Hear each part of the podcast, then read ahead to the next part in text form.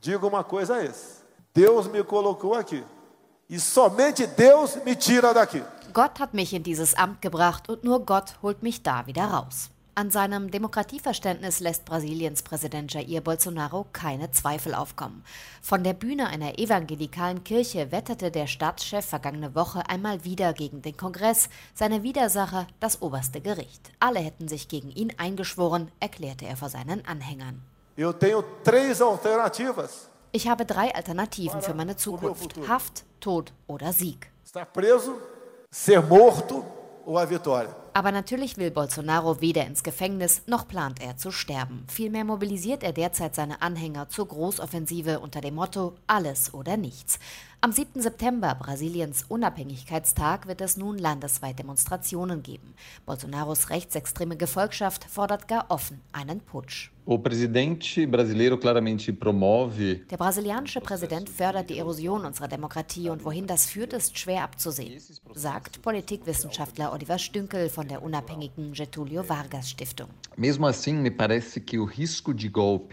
Ich glaube aber nicht, dass es in diesen Tagen ein konkretes Umsturzrisiko gibt. Es geht hier mehr um eine Einschüchterung des Kongresses und des obersten Gerichts. Es ist der Versuch einer Machtdemonstration Bolsonaros in einem seiner schwächsten Momente. Tatsächlich steht Bolsonaro mit dem Rücken zur Wand. Sein miserables Management der Corona-Pandemie ist derzeit nicht nur Thema eines parlamentarischen Untersuchungsausschusses. Vor allem ließ die Corona-Krise seine Umfragewerte einbrechen. Mehr als eine halbe Million Menschen sind in Brasilien im Zusammenhang mit dem Virus gestorben. Gleichzeitig brach die Wirtschaft ein. Zehntausende haben ihre Jobs verloren. In den aktuellen Umfragen liegt der rechtsextreme Bolsonaro mit Blick auf die Präsidentenwahl im kommenden Jahr klar hinter seinem linken Konkurrenten, Ex-Präsident Luis Inácio Lula da Silva, der bisher noch nicht einmal seine Kandidatur bekannt gegeben hat. Dazu steht Bolsonaro im Fokus einiger Ermittlungen. Unter anderem geht es um die Verbreitung von Fake News. So behauptet Brasiliens Präsident immer wieder und ohne Beleg, dass die Wahlen im nächsten Jahr gefälscht würden. Ganz im Stile seines großen Vorbildes Donald Trump.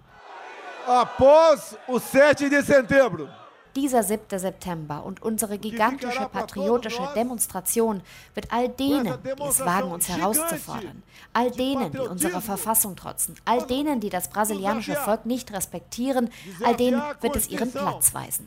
saberá voltar para o seu lugar. Der Leiter des obersten Gerichtshofes, Luis Fuchs, zeigte sich besorgt. Num ambiente democrático, In einer Demokratie müssen Demonstrationen friedlich sein. Freie Meinungsäußerung beinhaltet keine Gewalt und keine Drohungen. e. Der 7. September ist auch ein Test dafür, wie weit Bolsonaro gehen kann. Auch wenn seine Umfragewerte im Keller sind, kann er auf die Unterstützung der Militärpolizei bauen. Genauso wie auf die unteren Ränge des Heeres. Dazu setzen mehr als 6000 Militärs dank Bolsonaro auf Kabinettsposten. Wie sie im Härtefall reagieren würden, ist unklar. Besorgt euch Gewehre, rief der Präsident kürzlich vor Anhängern. Ein bewaffnetes Volk kann nicht versklavt werden. Parlamentspräsident Arthur Lira, ein Verbündeter Bolsonaros, versucht derweil zu beruhigen. Wenn es Unruhen gibt, wird der Präsident der Einzige sein, der verliert. Das weiß er. Die meisten in Brasilien sind sich da längst nicht so sicher. Auch Gegner von Bolsonaro haben für Dienstag zu Kundgebungen aufgerufen. Tausende Sicherheitskräfte sollen beide Lager auseinanderhalten.